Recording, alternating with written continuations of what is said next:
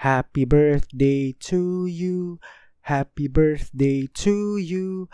Happy birthday, happy birthday, happy birthday to you. Teka, sino maglilinis ng kalat?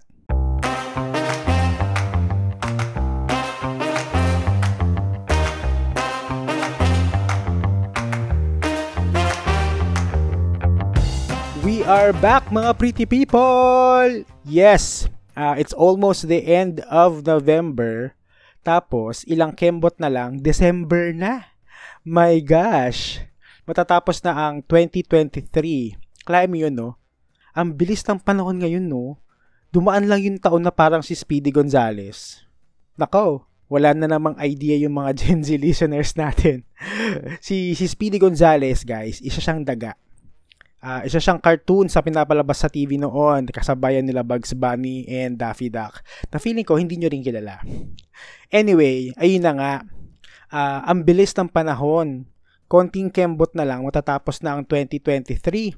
Siyempre, during these times, malamang naghahanda na kayo sa mga year-end party nyo sa office, yung mga Christmas party nyo, no? Uh, pinaghahandaan nyo na yung mga outfitan, mga, mga damitan natin dyan, yung mga pangmalakasan yung outfit. And malamang, nakuha nyo na din yung mga 13th month pay ninyo. Ay, sana all my 13th month pay. Nakapag-reband na ba ang lahat? Uso-uso kasi yan doon Ewan ko lang ngayon ha, ah, kung ganun pa din ha, ah. pero noon kasi, malalaman mo kung nakuha na yung 13th month pay kapag meron kang office mate na pumasok, tapos bagong reband.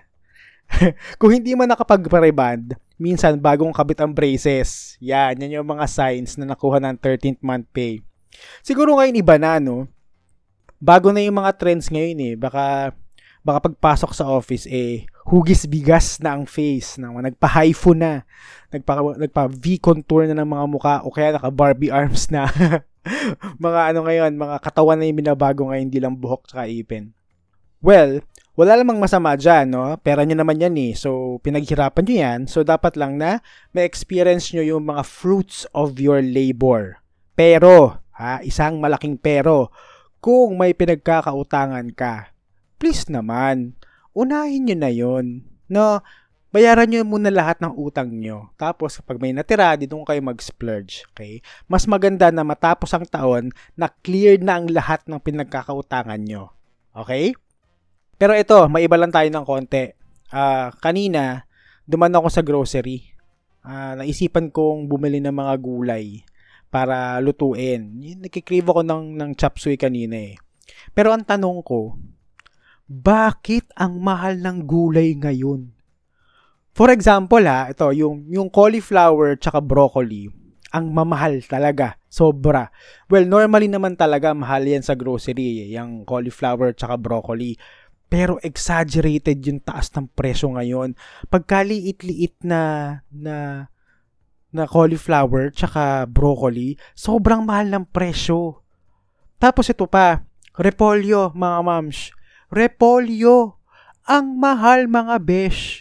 Yung isang maliit na cabbage head na wala pang 1 half kilo ha, more than 100 pesos na ang presyo. Yung bell pepper na dalawang piraso, 50 pesos. Akalain mo yun mga moms. Ganun na ba talaga kamahal ang mga bilihin ngayon? O mahal siya kasi sa grocery ako bumili? Magkano ba ang presyo ngayon ng mga gulay sa palengke? Hindi kasi ako nagpapalengke masyado eh. Sa grocery kasi ako nagbibili ng mga uh, pinangluluto namin eh. Pero 'di ba nakakaloka, yung 500 pesos ko, ilang pirasong gulay lang nabili ko. Wala pa akong nabiling karne dun ha. Puro gulay lang yun, as in puro gulay lang. Nai-imagine ko na lang na since December na, mas tataas pa ang presyo ng mga bilihin kasi normally naman kapag December mas mataas ang presyo eh kasi mataas ang demand, di ba? Eh what more dun sa mga ingredients sa panghanda ng holidays, di ba? Yung cheese, pasta, mayonnaise, yung mga ham. Eh di ba pa? Most likely tataas din ang presyo ng mga yan. Like yearly naman tumataas ang presyo ng mga bilihin yan eh. Kaya kung hindi pa kayo nag-grocery ng ipanghahanda nyo sa Pasko, feeling ko dapat mag-grocery na kayo bumili na kayo ngayon habang hindi pa masyado nagsa-surge ang presyo. Kasi once pumasok ang December, for sure yan, presyong ginto ang mga yan. Okay, mga besh, inflation is real. Uh, I just hope na lang na sana yung 31 million masarap ang handa nila sa Pasko tsaka New Year. Eme! O siya, tigilan na natin yan at dumako na tayo sa ating story of the week. Ang story natin this week ay hindi tungkol sa Pasko at sa New Year. Pero isa to sa mga events na kadalasan ay naghahanda tayo. Ito ang ten ten ten ten birthday. Kaya wag na natin patagalin pa and let's go to our next segment which we call Story Time.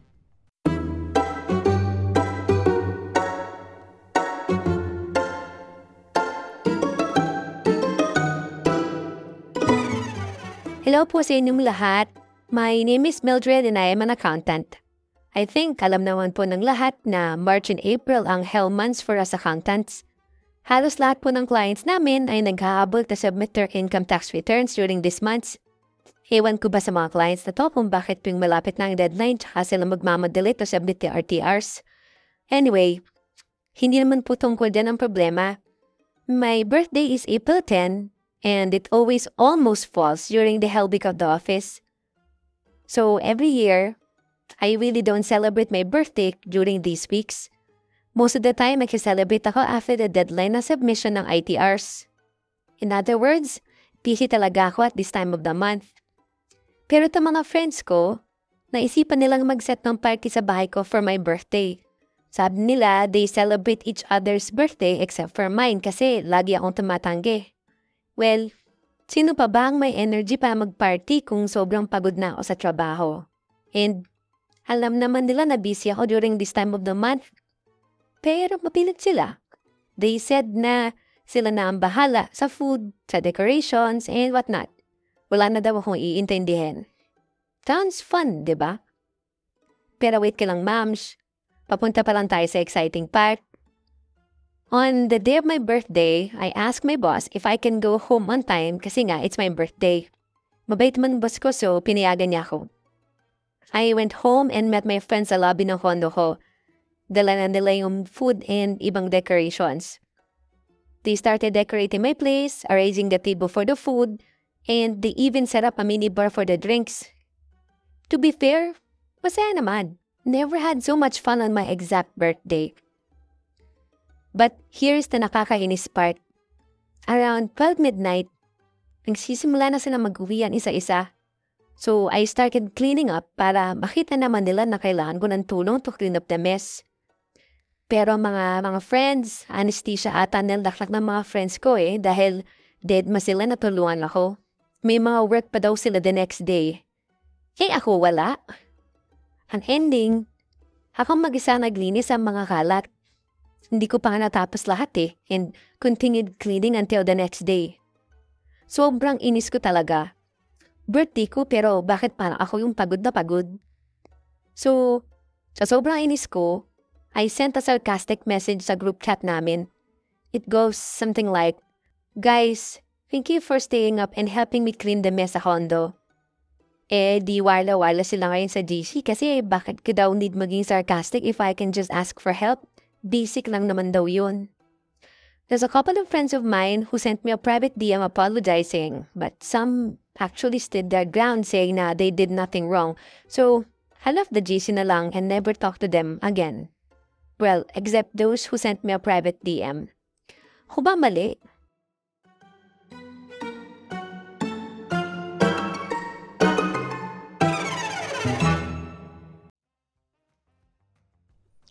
Okay. Alam nyo guys, yan din ang rason kung bakit ayaw ko mag-organize ng mga ganyang party. Kasi alam ko na sa dulo, ako ang maglilinis ng kalat. Nakakapagod yun ah, pero Mildred, um, belated happy birthday sa'yo. Sobrang delayed nung greeting. April pa yun eh. Nakakaloka. Pero, ito ah, totoo yung sinabi ni Mildred ah, about sa mga accountants.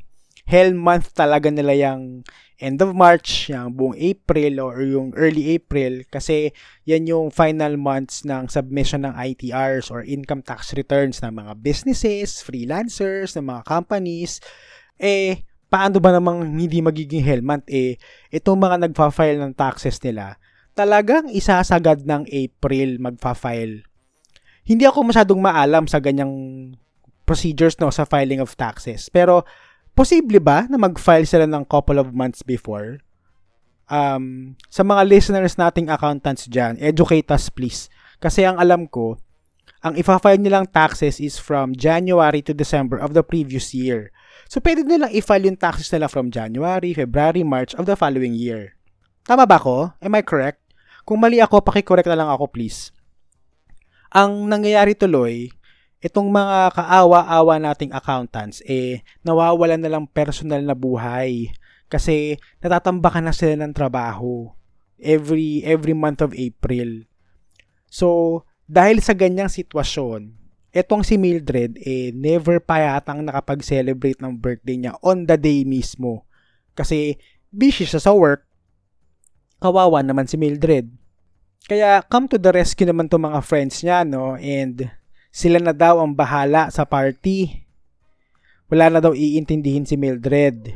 TBH, nice gesture.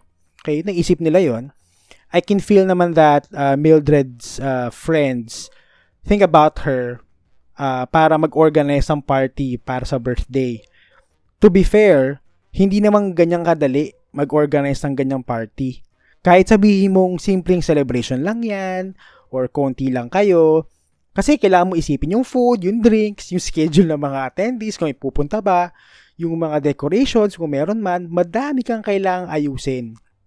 Kaya nga ako, tulad ng sabi ko kanina, pass ako sa ganyan. pass na pass. Kung sobrang close tayo, baka mapilit mo akong mag-organize ng ganyan. Pero kung hindi tayo close, hard pass, hard no tayo dyan. Understandable din naman kay Mildred na hindi na siya nagse-celebrate ng birthday kasi nga baka said na said na siya. Wala na siyang energy para mag-conduct uh, ng ganyang party dahil sa trabaho. Kaya din niya siguro nasabi na Nagse-celebrate na lang siya pagtapos ng mga deadlines ng submissions para medyo petix na siya. Ano, make sense naman. Yun yung pinaka-logical way na pwede mong gawin eh. After ng lahat ng pagod sa work mo, kapag free ka na, wala ka na masyadong ginagawa, then that's the time that you celebrate your birthday. Medyo sad lang kasi you, you cannot celebrate it on the day itself, pero you know, it's the thought that matters naman. Hindi ko alam kung ilang taon na si Mildred. Hindi naman niya nabanggit sa story niya, no? Ako kasi, hindi na ako masyadong naghahanda kapag birthday ko. Parang matagal ko nang give up na mag mag-party or mag-celebrate ng birthday noon-noon pa. Feeling ko kasi age is is just a number. Kasi una, gastos lang 'yan. 'Di ba? Pangalawa, ako I'm the type of person na ayoko nang nakakaistorbo ng ibang tao. Alam mo 'yon yung uh, mag-i-invite ka. So yung mga in-invite mo, you'd expect na they will allot time uh, from their day para puntahan ka sa party mo or sa celebration mo. For me, ayoko nung ganun. Ayoko nung nakakaabala. Parang, alam mo yon I know naman for sure na willing silang magpunta to celebrate my birthday. Pero alam mo yon hindi ko talaga mapigilang isipin na in a way, nakakaabala ako ng ibang tao. Kaya for the longest time, hindi ko na nga maalala kung kailan ako nagsimulang hindi mag-celebrate eh. Pero hindi na talaga ako nag-celebrate ng birthday. Usually, kakain lang kami ng jowa ko sa labas or uh, minsan kasama ko family ko, gagala kami somewhere. Yun lang. Kung meron man akong paghahandaan talaga, eh siguro yung mga milestone age Nari, 30th birthday, 40th birthday, pag senior ka na, yan ganyan. Siguro acceptable naman for me to uh, to make preparations for for that birthday kasi milestone yan ng buhay mo eh. And come to think of it, next year na pala yan for me. Oh my gosh, yes, turning 40 na po ang tito nyo next year. Kaya um, sasabihin ko na po na maaga, nag-accept po ako ng early gift through GCash. Yes, kailangan natin ng funds para panghanda next year. okay, going back to Mildred. So, yung mga friends niya yung nag-organize ng party. So, sila yung nagdala ng food, ng drinks, yung mga decorations and all. Hindi ko lang sure ba't may kailangan pa ng decorations. Pero, yun ang trip nila eh. And, like what I mentioned, it was a nice gesture from from the friends, no? Ibibigay ko na sa kanila 'yan. It, it was a nice gesture. And I think we should give credit where credit is due. Uh, nasabi din naman ni Mildred na uh, nag-enjoy siya on her birthday, celebrating it with her friends. Pero, the nightmare happened after all the fun. So, eto na. So, natapos ang party around midnight. And napansin daw niya na unti-unti nag-aalisan yung mga friendships, no? So, itong si Ate Mildred, nag-start na siyang maglinis-linis ng kalat, mag magtabi-tabi, magsubi-subi. Kasi kapag may party, for sure, may kalat. Madaming aayusin mga tirang pagkain, mga hugasin, mga gift wrappers kung meron man, decorations, mag-arrange ng furniture kung may iniba sila, yung mga ganyan. So, nag-start na siyang maglinis in the hopes na sana mapansin ng mga friends niya na naglilinis siya at tulungan siya. Eh, ginawa niyo na ba yan before? Yung paramdam, hindi kayo nagsabi, nagpaparamdam lang kayo na naglilinis kayo dahil umaasa kayo na tutulungan kayo ng mga friends nyo. But, unfortunately, walang effect ang tactic na to sa mga friends niya. siguro, ano ba, um, siguro may opportunity dito si Mildred to verbally ask for help. 'Di ba? Sana nag nagtanong na lang siya, nag-ask na siya ng tulong verbally sa mga friends niya. Kung sa tingin niya na hindi niya kayang linisin lahat by herself, maybe she could have asked na lang uh, her friends to help her. Kahit siguro yung mga small task lang like picking up trash, yung pag-organize ng mga maduling, maduming dishes sa sink, uh, mabawasan lang kumbaga yung mga kailangan gawin. So, in this moment, sana nag-ask na lang siya ng tulong directly. Pero, hindi ko sinasabi na off the hook ang mga friends ha. Ito opinion ko dyan. Hindi naman porket kayo ang nag-organize ng party, eh iiwan nyo na lang yung celebrant or yung may-ari ng bahay to clean after yourselves. Ito, ito, ano pansin ko lang, no? It's giving me attitude ng may mga house helper. 'Di ba? Kasi normally kapag may house help ka, you'd expect na yung house help ang maglilinis after you. So after ng party-party nyo, kung may mga kalat dyan, yung house help ang maglilinis. Some people also help the, the kasambahay, pero the bulk of paglilinis is taga mostly ginag, uh, ginagawa ng mga house helper. So, yun yung nakukuha kong vibes dito, no? So, pagtapos ng fun, aalis na lang. I don't know ha, pero ako kasi, I grew up na kapag nasa bahay ako ng isa kong friend or kung dati classmate, ganyan. Kunyari doon kami tumambay, uh, may ginawa kaming project or party. I make it a point na maglilinis ako ng kinalat namin. Apart from the fact na iiwasan kong magkalat, pero kung meron man kaming kinalat or ginulo, ililinisin ko.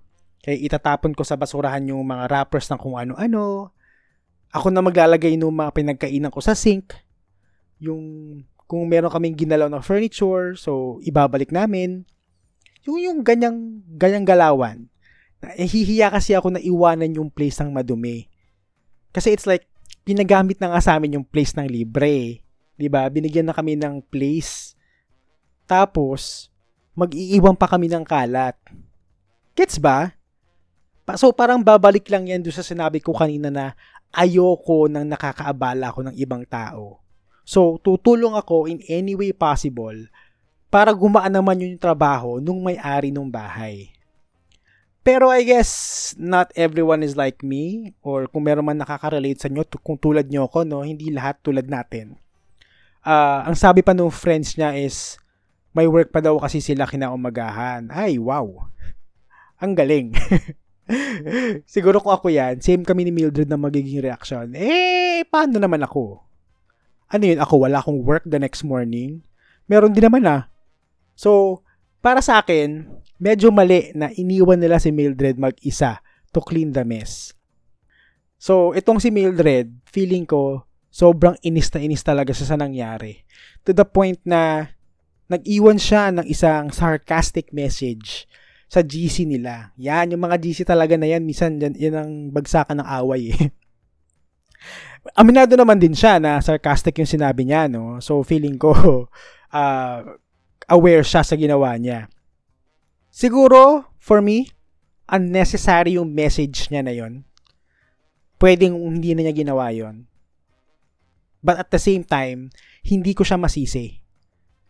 Siguro kung wala akong work the next day, siguro baka palampasin ko pa. Kasi I have enough time to clean the mess. Kumbaga hindi ako mapapagod.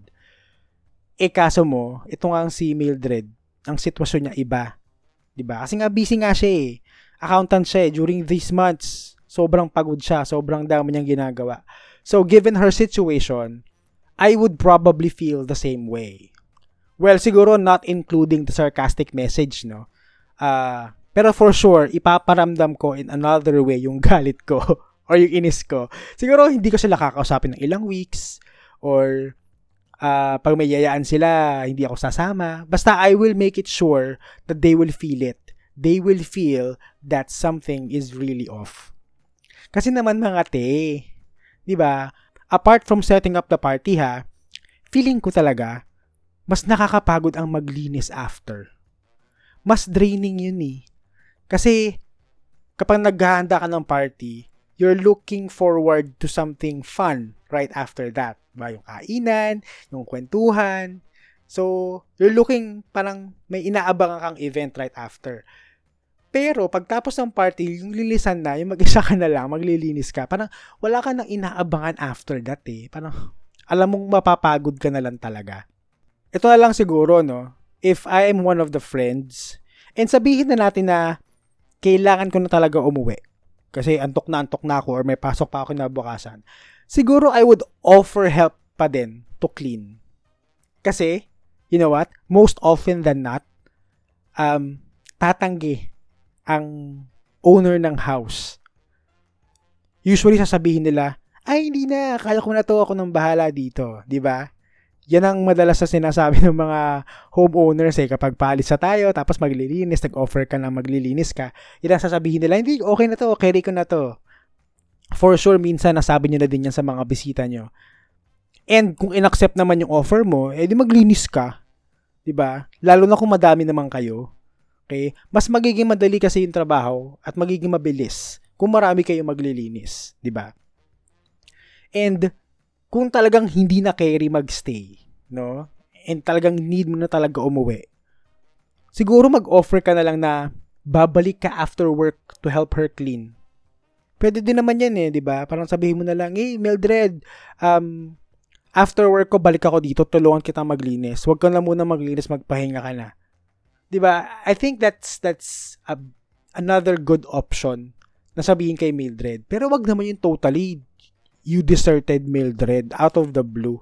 Parang kawawa naman yung tao. Ba, gumawa kayo ng gulo dun sa bahay niya tapos siya yung paglilinisin nyo ng kalat. Also, gusto ko na lang din i-touch yung sinabi ng friend niya sa GC. Ano ba yung sabi ng friend niya? Um, sabi ng friend niya na no need to be sarcastic and she can just simply ask for help. And that's just quote-unquote basic. Ah, Basic lang daw yon. Well, totoo naman talaga. Okay? Tama naman. Basic lang naman yon. Kung kailangan mo ng tulong, edi eh sana nanghingi kang tulong. Sinabihan mo kami.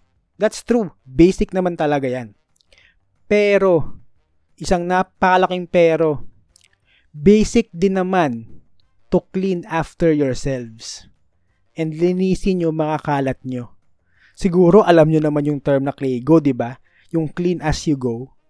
Ba? Kung sa bahay nyo, eh, may tagalinis kayo ng kalat, huwag nyo i-expect na ganon din sa ibang bahay. Basic courtesy yan, te. Okay? May point naman ako, di ba? Kung sa office nga, nagagawa mo mag-Claygo eh.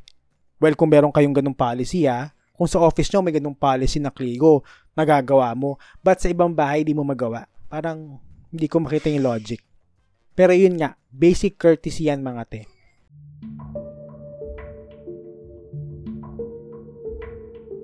We've reached the part of the podcast where we determine if Mildred is pretty or petty. The time has come for you to know your verdict. I will say that you, Mildred, are pretty. Ito sasabihin ko ha, pareho naman na may mali si Mildred and her friends. Mildred being sarcastic sa message and her friends for leaving her alone to clean the mess. So both my fault sa scenario na to. Pero let's not forget that Mildred did not ask for a party in the first place. Yes, it's a great gesture to throw her a party for her birthday, pero for me, foul na iwan nyo siya pag oras ng maglinis. As her friends, alam nyo naman siguro yung sitwasyon ni Mildred during this time of the year, di ba? Hindi naman to yung simpleng buwan lang or simpleng celebration lang eh. Meron siyang struggle during the months of March and April. Hindi naman siguro bago yan sa inyo. Para sa akin, Mildred has the right to be upset in the situation. Yes, naging sarcastic siya, but I think she is just reacting to a negative situation she was put under. Ah, ha? There you have it. That's the end of episode 12. And tulad ng sabi ko a couple of weeks ago, I think, na meron tayong pasabog for the month of December. Boogs, ganyan. Ito na, i-announce na natin. Pero huwag kayong mag-expect ng pag-giveaway ha. Kaya regalo. Wala, wala tayong budget for that. so, um, after next week ha, so hindi pa, hindi pa next week. The week after next. Maglalapag tayo ng 2 episodes per week. Yes! Twice nyo pong mapapakinggan ang Pretty Petty the podcast um, every week for the month of December. Yes, maglalabas tayo ng episodes every Tuesdays and Fridays. Pero for the month of December lang po yan, ha? Huwag po tayo, wag, wag, pong abusado. So December lang po yan. Christmas gift ko na po sa inyo yan. Medyo iibahin lang natin ng very, very light ang format ng podcast. And uh, we will call it, quote-unquote, Holiday Karipas Podcast. Ah, so bakit Holiday Karipas Podcast? Uh, mag-release po tayo ng 6 short episodes. Okay, may iksing episodes na to, um, shorter than the usual um, episode natin. And yung mga concerns and yung stories na maririnig natin ay all related to the holiday season. Aha, pinag-isipan. These special episodes will run from December 5 to December 22. That's every Tuesdays and Fridays. Okay, so ulitin ko, Holiday Karipas Podcast. So these will be six short episodes uh, with stories related to the holiday season starting from December 5 to December 22 every Tuesdays and Fridays. Yan. Kaya abangan nyo po yung mga i-release kong mga episodes and mga topics sa ating mga social media pages. Yan. Kaya abangan nyo pong lahat yan. Kaya, if you don't follow this podcast yet, please follow us and watch out for our next episodes. Don't forget to share this episode or podcast using the hashtag PrettyPettyThePodcast. You can also follow us in Instagram at PrettyPettyThePod and in TikTok at PrettyPettyThePodcast. For Facebook, you can go to bit.ly slash prettypettythepodcast or you can just search for Pretty Petty the Podcast in Facebook. And kung may kwentong birthday party ka or pinaglinis ka, hindi mo ka maglinis mag-isa and gusto mong i-share dito sa podcast or isa kang brand looking for brand partnership and collaboration, please send us an email at prettypettythepodcast at gmail.com. And with that, lagi nating tatandaan to always stay pretty at huwag maging petty. Bye!